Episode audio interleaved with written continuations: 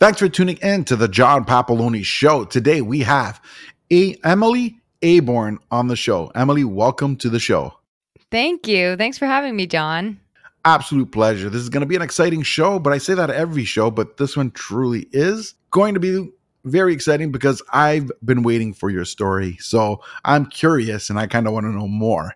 So, as you know, I reached out to you to be on the show. So this is going to be, uh, obviously, I saw something that got my curiosity. But for the Okay, listeners, which- I was going to say for the listeners or viewers who don't know anything about you, let's start off with a uh, description of who you are, what you do, and how you got there. You you said you were waiting for my story, and so I was going to ask you which story. So, who I am, what I do, and how I got here.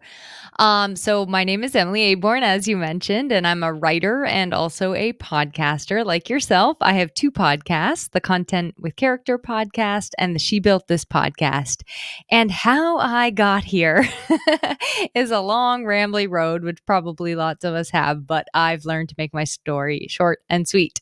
Um, so my husband and I actually owned a retail shop back in 2014. Um, I I've wanted to be an entrepreneur like my entire life. Like literally, I was the six year old kid that was inventing businesses and uh, charging people to come watch like the family circus, which was just us jumping on our trampoline or like creating hula hoop routines in our backyard. Um, but my official beginning to my entrepreneurial journey was in 2014 with a retail shop, and My we sold. Yes, no, you are a hundred percent correct. So we actually sold a very interesting product. We live in New Hampshire, so it's like very like um health minded and like a lot of people call us crunchy, like granola, you Yeah, know? yeah, yeah. yeah. So we sold a non toxic like bedding and organic mattress. And we um had that shop for five years. And one day I woke up, ironically, from the sleep shop, and I was just like, I do not want to do this. Like the the I the kinds of people I'm dealing with, the kinds of things I'm doing, selling, being in the store all day. It was not it's not a fast-paced environment. You know, you're like selling mattresses. And so I had to figure out what to do with myself next. And one of the things I did was, which I think you can appreciate, is I went and got my real estate license. And I was like, well, this is great. I can kind of have my own business, but I'm also working for somebody else. And I really quickly learned after like maybe two or three showings, I had. I wanted nothing to do with that. Like, nobody can tell me when to show up at a house and what to do. So, My I condolences again. exactly so i started kind of like trying to just see what what the market wanted i guess is the best way to say it and i just started kind of like helping out other small businesses with things like email newsletters and blogs and websites and whatever marketing stuff they needed done i would do and that's really like how i mean I'm not going to get into all the ins and outs of it, but that's really like what got me to doing what I did do now is just like slowly figuring out what I liked and didn't like within that same vein. And I, I got to the point, I was very fortunate. You know, I, I know that a lot of people aren't in this position where they have something that is safe and secure and then they move into entrepreneurship. Um, but for me, that was the case. Like I had my business and I was able to use that as kind of like my stepping stone into my next business. Um, so that's it in a nutshell. Awesome. Yeah, when you said retail, right away I was like, wow, that's gruesome. It is like it can be rewarding, but at the same time, it's no picnic. There's nothing easy about it. And it comes with a lot of uh, mental toughness because uh, there's a lot of things weighing on people's shoulders in that business. Margins are slim. There's always high demands, and uh, yeah, it's it's it's painful. It can be rewarding. I'm not saying it isn't for those in retail watching. It can be rewarding. I'm not saying that, but it is definitely definitely a lot of work. Yeah. And I think for me, it was about also in our particular instance, we were sort of stuck in one place. Yep. And so I didn't really get to like, you know, I like to be free. I like freedom. Yeah, well, that's the point of being in the business is to experience that freedom. But Exactly. uh, yeah, and then the real estate license, that one's now piqued my interest here because uh, I'll ask you this, and then I'll tell you where I'm coming from. What part of the uh, agency part uh, bothered you the most? Like, why why didn't you like it? Oh, I just realized um, that I was going to have to kind of be on on all the time. Yeah, I get that. Um, and that's the ironic part here, right? Because I've uh, I'm going through in a, in a way I'm going through a bit of a transition myself. I'm going through my own self discovery, self awareness now. Eight years ago when I got my license, I absolutely loved it. Thought, wow, I, I you know, there's nothing better you can you know I can do. I got to the point that I wake up, oh fuck. Right. So now I'm thinking, okay, what part am I not happy with? Hmm. And um, the exact same thing you said. I don't like being on all the time. I have two phone numbers for that reason. I got phone number one, which is the one that's published on the internet, and I got phone number two, which is what I call the bat line. Only my close friends and family get the bat line. I don't give it out to anybody else. And because I have to turn it off in order Yeah. to have some mental breathing room. Yeah. And I think when you're first getting started as a real estate agent, I don't know if you get that luxury, you know, because you do need anything that comes your way because it's really hard to gain traction at first. So I think that's what sort of turned me off to it right from the get go. And Yeah. I'm really proud of you and condone condone you for having those two phones and such good boundaries because that I think more of us need to implement into our lives. Absolutely. Now, here's another thing is that I also I contemplated actually dropping my license. I contemplated leaving. Um, I found a better resolution because there's parts of the business I do like. I actually partnered up with somebody, and uh, this is recent in the last month. We decided to join forces, join teams, and it's great because what I don't like, he likes, and what he doesn't care to do, I like doing. So we're kind of complementing each other. So it's Yeah, a way to, you know, yeah, and that and that's because I realized that day you wake up, like I said, and you go, "Ah, fuck," is the day you know you have to do something about it. I mean, Yeah. we live once; our life isn't meant to, you know, be miserable throughout it. So, and I appreciate my clients, and I love dealing with my clients, but I, I need boundaries, like you said. There's a certain point in time that it just weighs on you. And I, again, you know, I love the real estate industry. Let's be clear. I just don't necessarily like the parts of the business I was focusing on. So awesome. With that being said, you got into something different. You got into writing. Why do you like writing? I mean, like grow, growing up is one of those things that I found people either like doing it. Some people can handle it. Some people is like, oh God, this is torture. Um, I was somewhere in between this is torture and I can just do it. I don't really know how you describe how you love something, but I think that every fiber of my being was born to write. And also, I just love reading. Like, I have been that kid. I could read at a very, very young age. And I always say reading and books like saved me. um, they just made me curious and they made me know about things that I wanted to learn about. Like, I read the encyclopedias, like A to Z. Yeah. I was that child. Um, and not saying I'm super smart because I'm definitely not. Not like hardly any of that stuck, but it's just always been my like passion, I guess, is reading and writing. Um, so I don't have a good answer for why I love it, but what I'll tell you what I love about the way that I do it for for people now. Like Absolutely. when it comes to copywriting for somebody for their website or taking their words and turning it into a blog. I love helping people like you know, we all have this desire to like serve more people and help more people and impact more people. And sometimes it's just a matter of like, if only someone knew what I did, like, if only I could explain the change I want to make in somebody's life clearly and concisely, then I could make a difference, you know? And a lot of us struggle with writing and can't get those words, those ideas, like the passion we feel onto the page. And so I love being able to take like what I see in other entrepreneurs, like their essence and their the impact they want to make and put it into like really clear, concise words. So when that ideal person goes onto their website, they see themselves and they say, "Oh, I I that is me and I need to work with them." So that's I think what I love doing now as it pertains to writing. And I, you know, I have my own little writing projects and stuff on the side, but Right, and that's where I'm going going with. Right, I, I love to read as well, which ironically, because you know, you figure if you like to read, you might like the write part. Um, but I don't like the writing part, and I think might be because of talent. And what I mean by that is that I write the way I speak, and I don't know if I've always done that or if that's just more in the later half of my years. But um, when I'm writing it, you know, just, I think it's the greatest thing in- since sliced bread. Then I'll uh, leave it for a day, go back to it, and go, I could barely understand it, right? So, and I'm like, I don't think I speak like that.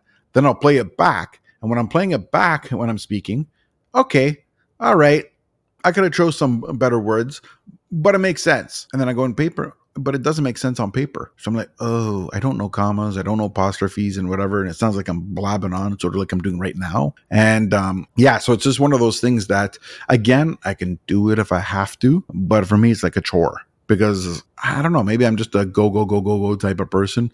I don't like to stop for anything. So it might just be, you know, my fast paced nature and, um, or my lack of patience, should I say. Well, one thing that I like that you do is it's great to write like you speak. Um, I think you just need, if you know, if that is your problem, is it that it doesn't make sense once you read it back, then you probably just need an editor with some little punctuation or like a little cleanup, you know. But I actually really encourage people to write like they speak. Like the biggest compliment I think we can get as entrepreneurs is when someone says, "Oh my God, you're exactly like you are online." Like you sound exactly like you do online. That is the best thing anyone could ever say to me. And I want people to feel that when they go to my website and when they look at my social media and when they hear me on podcasts. So um, I think you have the first part down. You just need the cleanup. That's it. exactly. Exactly. Right. Like I, I need an editor, right? Some people can self edit. That's not me. I definitely need an editor. Now, ironically, after everything I just said, believe it or not, one of my life goals is to write a book. What kind of book do you want to write? Um, combination of uh, it's going to be business related, right? Whether it's uh, personal development wise or whether it's uh, actual business know how or whether it's a biography. Who knows? I might do one of each. Um, but uh, it's along those lines. Awesome. I hope you go for it. Oh, I will at some point. It's just a matter of when. Definitely. I, that's that's my life goal. I, I usually I'm usually good at following through. So but yeah, so that excites me. It's just that, uh, like I said, my grammar. Mm. Honestly, everybody, no matter how many times I double check something, use the grammar and spelling checker, there's always still something. So I just found a typo in a Dennis Lehane book, Small Mercies. Dennis Lehane is no small thing, you know, and he had a typo in his book. Yeah, there's no way it can be perfect, especially the more you write and, and the longer it gets, the uh, easier it is. Exactly. Exactly. So, I get it's that. It's a sign you're doing you're doing it right if you're putting out imperfect work. exactly. So, with that being said, who is your ideal client? Um, I tend to work with a lot of women entrepreneurs, and I think that is because I am a woman and I speak, I tend to speak well to the so you know I I work with a lot of interior designers and I work with a lot of coaches, consultants and strategists. And um I think because I've been in the women entrepreneurial space so much, I understand like both them and how they speak and also how their ideal client speaks. So it's just a really easy natural kind of transition. That said, I will work with anybody. Um, I would say the only thing I don't do is I really don't enjoy technical writing. So, like anything that is just like technical jargon and people want things explained, like motherboards and microphones and cameras, I'm like, no, thank you. so, yeah, I get that. I get that part. All right. Now, yeah, okay, I, I get your reason. Like uh, interior designers, like I don't even know how it happened. It just like became my niche. It's crazy, but it's funny because as a little kid, I I really, really wanted to like I was like, oh, I want to be an interior designer. I think I just thought it was like sponge painting rooms. Like I was like, oh, that looks fun. So my mom got me an interior design book, and then I quickly was like, I think this seems really hard. I, I don't really have I don't have that design eye, but in a weird way, we sort of do the same thing. Like a designer can step into a space see the vision for it and like make it happen right and like yeah. i can do that with designers like i can like see the vision that they have step in and create the words that make it happen so we sort of like do the same thing uh, just in a different way yeah, and exactly. So I found that fascinating. In terms of the coaches, though, right? I, you know, I, I don't know. Like it's I'm trying to figure that. I guess you know what? It can't be everything for everybody. So maybe it makes sense. I, am trying to figure out like in terms of the coaches, like like the interior design, I find that fascinating, and that's part of the real estate part that I do like. I like mm-hmm. design. Mm-hmm. Um, I'm not, I couldn't be an interior designer by any stretch, not because I can't see cool, funky things, but I'm stubborn, so my way becomes my way. And yeah, you a, can't do that with interior design. no, no, but nine out of ten times when I'm uh, if I do my own place, whatever, every time I sold my place and I uh, set it all up to sell, I've never had a problem. The uh, the remarks are usually oh wow, right? Yeah. So that that I'm pretty good at. But again, that's just because I'm doing it my way, right? But so yeah, when you're for the customer and you're just doing it my way, it kind of doesn't work. But um, but I'm fascinated by it. That's where my point was. Um, in terms of, in terms of coaching, I'm trying to figure out like there's so many different layers of coaching, right? Like, does it do you work with any coach, or do you typically t- tend to attract a certain type of coach? I mean, aside from the woman persona, like because some people there's fitness coaches, there's business coaches, there's you know I mean a variety out there. Yeah, interesting question. I you know, I'd have to think a little bit, but I would say it's mostly tends to be I'm going to say life coaches for lack of a better word just to kind of like create a niche there and then um like business consultants and strategists. But that said, I think one thing that ties the coaches together is that they have a pretty defined niche. And so, because there are so many coaches out there, I think a lot of people that I end up working with and I don't think I chose this I'm just now realizing it but they they really do have a defined niche. Like for example one woman I'm working with she is an ADHD coach. So she works specifically with ADHDers that's it. That's her niche.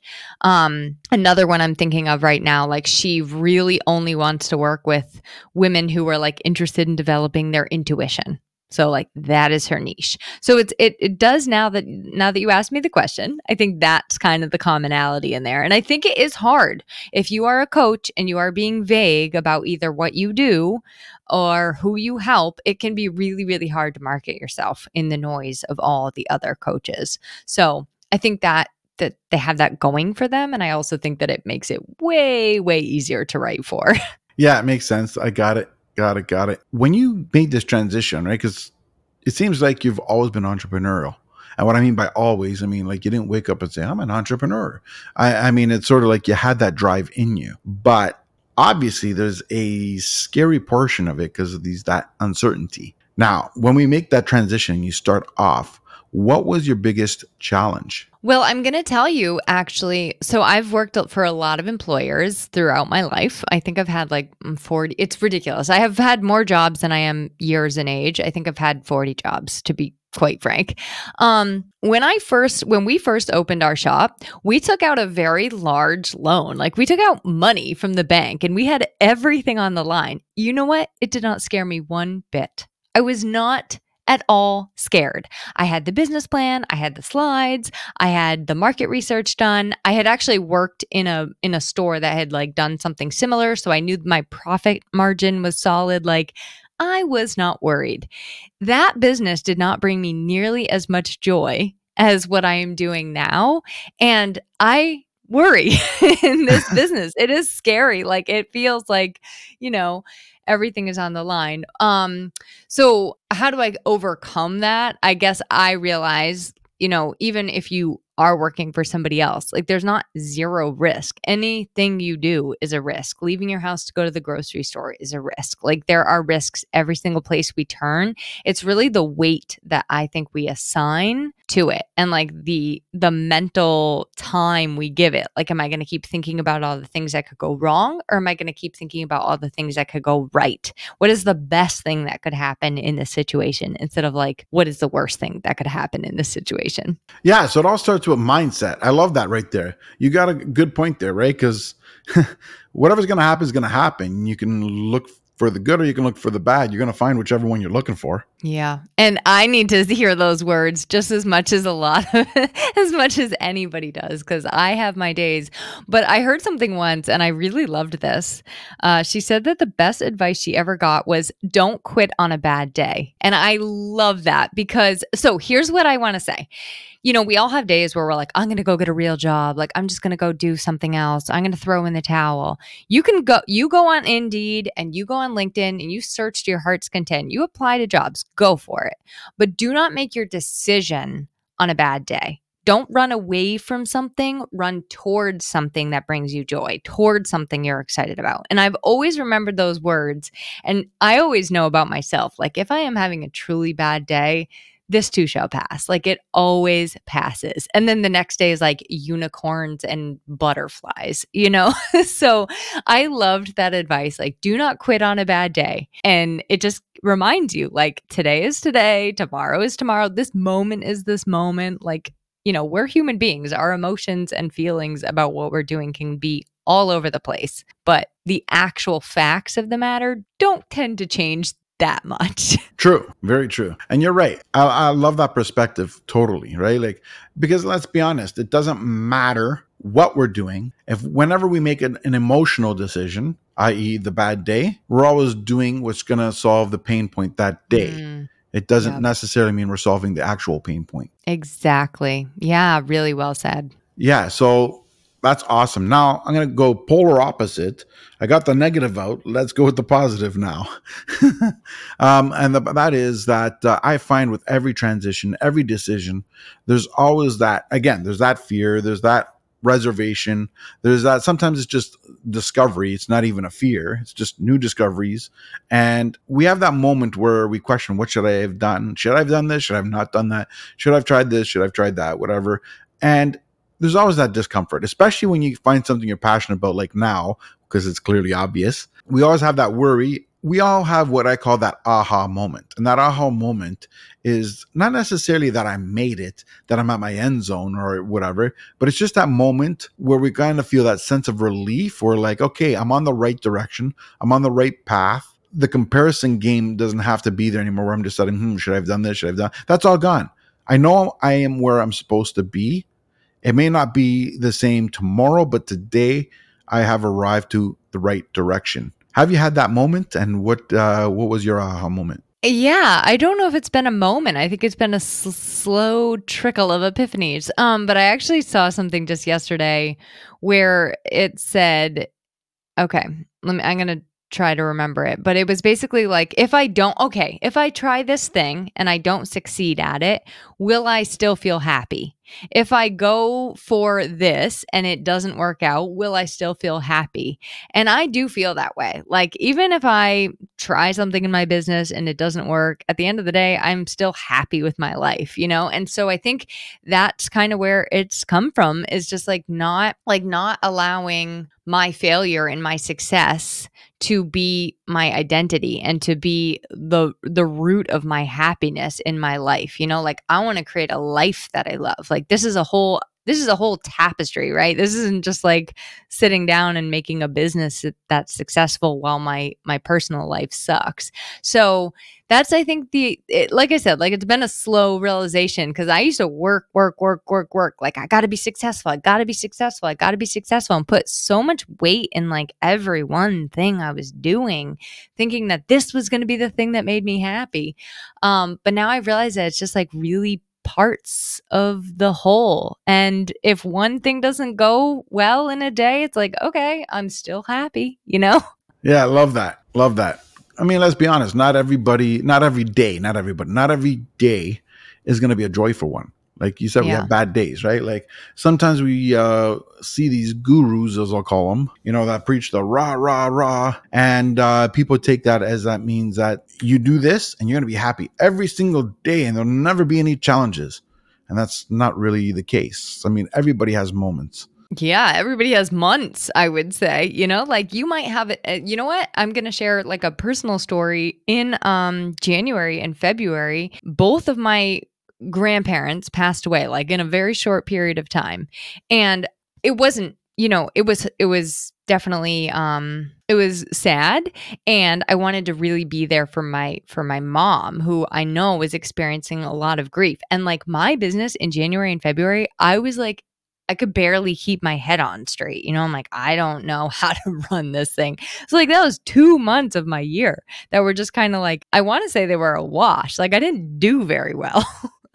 um so when you say everybody has days like everybody has months you know we all go through like seasons and periods and i think that's another thing to realize is like it's it's it's a season in our life sometimes and I, and when you look at it that way it makes every day just like a lot like less emotionally charged. Got it. Now you bring up a good point here right? Like with those moments and stuff like you're in the writing business And I've had times where I look down at a piece of paper and go, mm, where do I start? Uh, so do you ever have, you know, experience uh, writer's block or where you just feel stuck? I tell you what, I think it's so funny because I've heard, I've heard, I don't really like get writer's block for myself. Okay. And I've heard someone say, oh, if you don't get writer's block, it means you're not a good writer. And I was like, well, that's not a you know that's just like one person's opinion. I do get writer's block with with my clients for sure. Like i really have to like sink into someone's like who they are and what their like essence is and then start writing for them. And so sometimes i do get writer's block for them. And if that happens and i would say this for your own stuff like if you get writer's block for yourself take a break. Like stop doing what you're doing. Or there's option A and there's option B. Take a break, go take a shower, go take a walk, go outside and look for something blue, you know? Um, but option B is to set a timer for 10 minutes and be like, all right, I'm only going to do this for 10 minutes and I don't care what I write. And you could literally write, I don't know what to write. I don't know what to write. I have nothing to say. I have nothing to say. I have nothing to say today. This day is the worst day. I have nothing to say. And by the time that 10 minute timer goes off, you almost always have something on that page that you can use. It's not a perfect science. Um, but there are lots of I mean there's lots and lots you can read on overcoming writer's block and some things work for some people and some things don't work for other people. But I don't think that it, again, it doesn't mean anything about us. You know, it doesn't mean creativity has left us or or we're any less productive. It just means that you've had a moment when your brain is like, I'm tapped out right now. That's true. That's true. Very true. Yeah, actually, that's good advice, right? Like taking that pause, doing that, just writing anything. That's, you, you know, it's good advice, right? Because it's better than staring at the screen.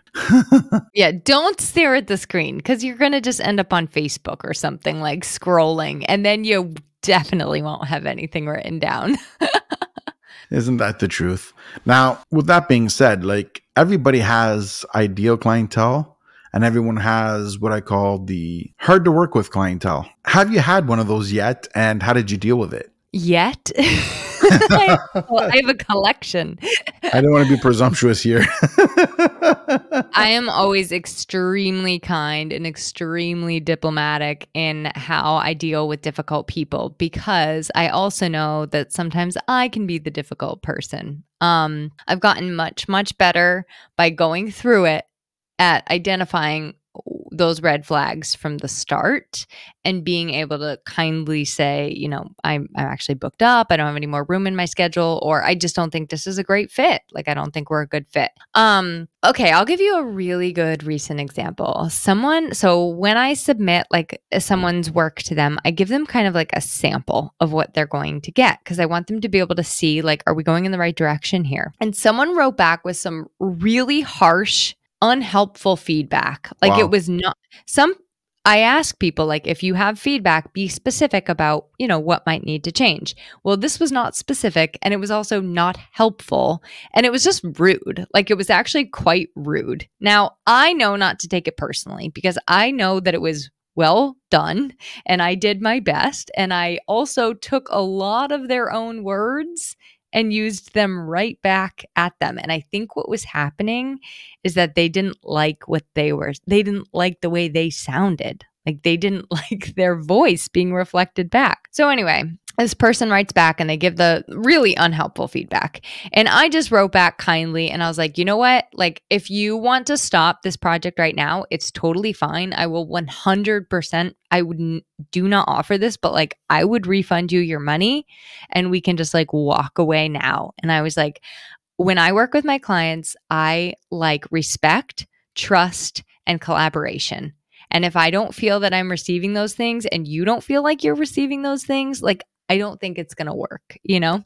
So they came back to me and they did say they they apologized actually and decided to provide some actually helpful feedback and we were able to move through it and and past it. Um so that's kind of like like I just take a very you can't take it personally if somebody is a difficult person and you also have to realize like sometimes we are the difficult people. So i think and the other thing i want to add to that is like being really really clear and not vague. Like using clear language when you're trying to overcome a difficult situation and not being vague is really really the key to get you to like a solution with that person and sometimes maybe getting an outside mediator too you know getting somebody outside to look at it and say well actually you're as the service provider like you're the one in the wrong here it, it really can be helpful to bounce that off somebody else yeah, that makes sense. That's uh, you know, was it easy for you to realize that uh, you shouldn't take it personal, or I mean, because everyone says, "Oh, it's just business, not personal, or whatever." But uh, you know, I kind of know some of those rude gestures that come at you, and it's very difficult to not take it personal. I used to take every single so I go through like an editing process with people, right? And they can like make edits. I would like take it so personally, every single edit, like just crushing my soul. And I don't I really honestly don't know the answer to how this happened, but I think just over time building my confidence in my skill set was like, okay, now I know that it's like, it's truly just a matter of preference. It's not me, it's just their preference, and that's okay. So I think when you look at it like that, it's like it's like design, right? Like if somebody was like this design is horrible, it's not horrible, it's just a matter of preference. Like it's a matter of someone's personal style. So I can't take their stuff personally because it's literally just them you know? It's them sharing their thoughts and feelings. Um uh, i mean there's a book the four agreements and it's a fantastic book and one of the principles in there is do not take things personally. I take a lot of stuff personally. I take a lot of things personally and with my clients i really have learned to not do that as much. Still a work in progress always a work in progress. Yeah i, I can imagine that right? Because look you're passionate about what you do and when you're passionate about something, you're excited and you pass on pass it on, you're passing it on with excitement and they get that feedback that it's like, oh, not what I was expecting. It's hard not to. But yeah, you're yeah. right. Like I, I, guess it comes with um, you know you, you said something there that kind of resonated there. I think maybe there's some uh, confidence there like some confidence issue or something.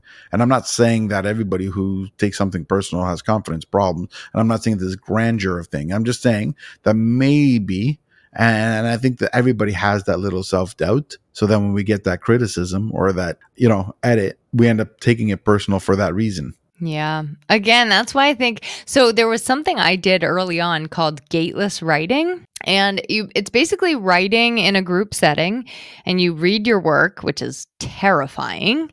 but as you read it, here's the thing. You're only allowed the the people in the group are only allowed to give feedback on what they loved. So I think that's where you learn as a as a writer. Like I would highly recommend any writer, anybody who wants to get better at writing, join a gateless writing group or try a a, um, a workshop because you start to learn like what parts you're really good at and then you focus on those and and that's where like you know I think that's what has also really helped me is like I know what works in what I'm doing and then also if something doesn't work it's like I'm okay with changing it you know, I don't want to leave something in there that doesn't work. So, got it. Got it. Now, being that most stuff is online today, and the fact that I saw it on your website where you do uh, SEO website copywriting, that's going to change and adjust over time. Yeah. So, for someone who wants their website to be, you know, fully search engine, you know, optimized, what is your recommendation and how often should they be updating it? Um, yeah, I don't want to give any like s- like swaths of advice on this because it's going to be different for everybody. And honestly, you're right. You're 100% right. S- the world of SEO is changing, and I have no like I am not a psychic. I cannot make predictions in that. I think this, and I and I don't. This is not my original thought. Uh, my friend Erin Ollila, she is an SEO copywriter. She says like as long as right now you are following best practices it's going to be it's going to set you up for success down the road um, even through the changes. The people that are going to follow the best practices are going to be the ones that that stick it sticks. Um because there's a lot of trends and things like that and changes that you could hop on those bandwagons anytime you want. How often should you be updating your content? I don't have a like set answer on that but the the answer is you do want to be making sure your website has fresh content whether that mean you're posting a podcast episode or a blog or adding pages like you do want a fresh amount of content on your website because a, a stagnant website is not not I, I, I honestly I don't know the research on it, but I don't think it's as as well uh, reach reached. Right. Yeah. yeah, absolutely. Like when you search my name, my website doesn't come first. What comes up is all my podcast stuff and all my uh, content. Yeah. So that makes sense. Awesome. Now, for any aspiring entrepreneurs or writers, but uh, what would what advice would you give to any aspiring entrepreneurs or writer? Uh, do we have like a category of advice? yeah, well, I, was thinking along the uh, along the, lines of uh, for anyone who's sort of hesitant, right? Like I said, we're we're taught to go to school, get a good education, get a good job. You know, put your head down, don't argue back. Um, you don't like it, that's okay. It's a paycheck. You just do your job. You save your money. You buy your white picket fence house. You retire. You have kids somewhere in between that, and then uh, you focus on your grandkids and the reality is that's a very boring life. And but because that's the way most people have been programmed, the transition is is usually hard because we're set to programming. And sometimes people hesitate and they don't know where to start, where to begin, what what like, like how they should prepare.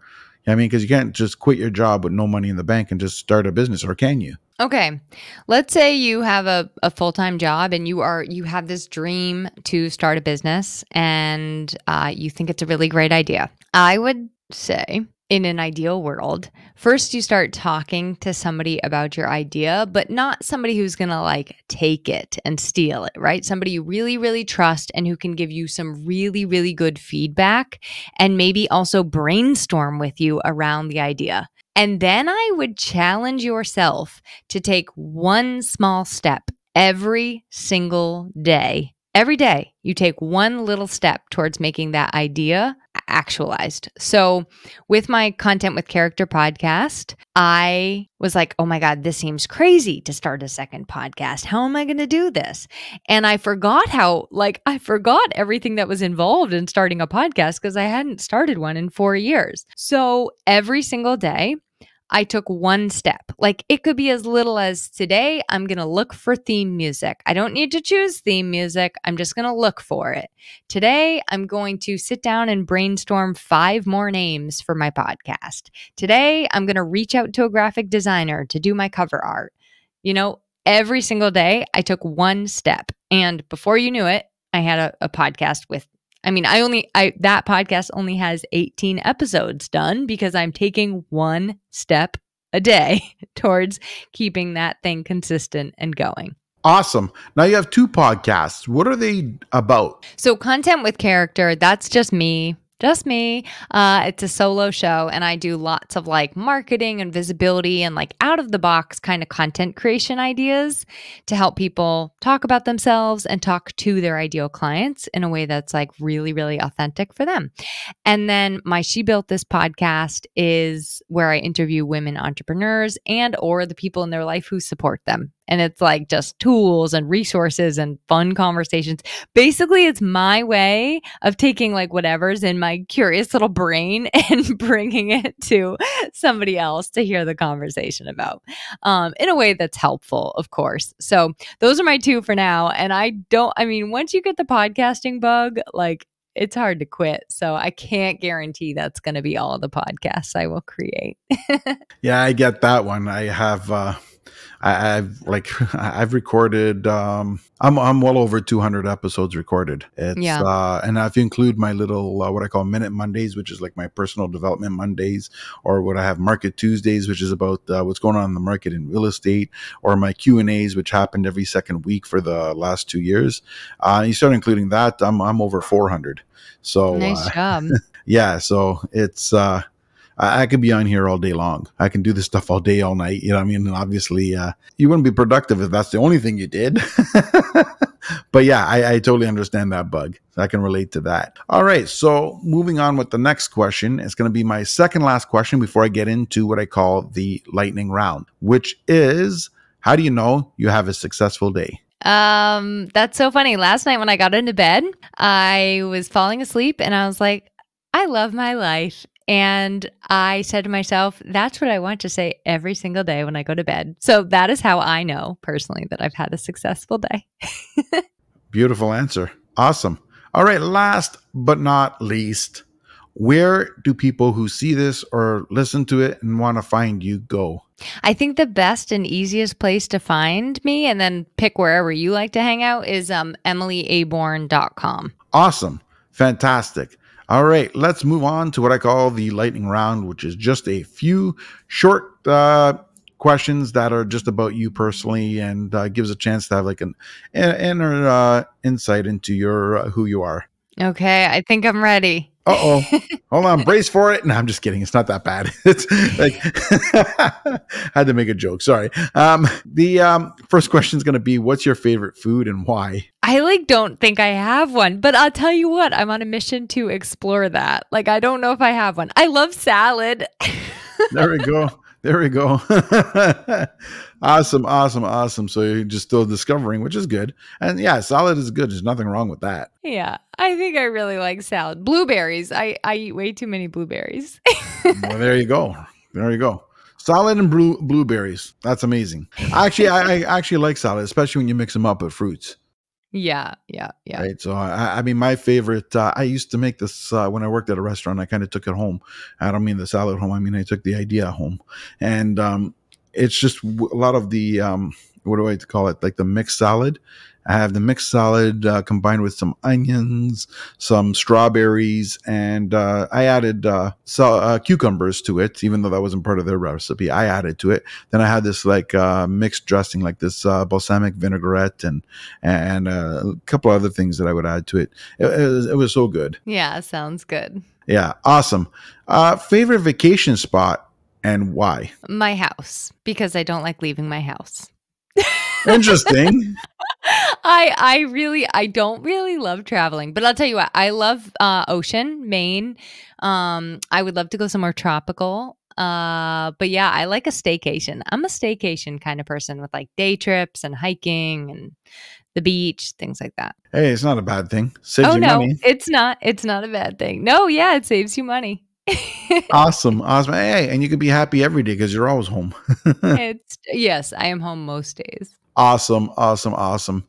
All right, third question: favorite podcast or book? Um, my favorite podcast right now, right now at this moment. This changes depending. Um, but my favorite podcast right now is actually called The Podcast on Podcasting by Adam Adams. He's a very good interviewer. So if if you have listeners or viewers that are podcasters, I feel like he's very just like he really kind of walks the talk, walks the walk, whatever however we say it. Um, yeah. But I also love like the Huberman Lab podcast, uh, things like that. I, I love so many. I mean, my feed yeah. is like 20 podcasts deep.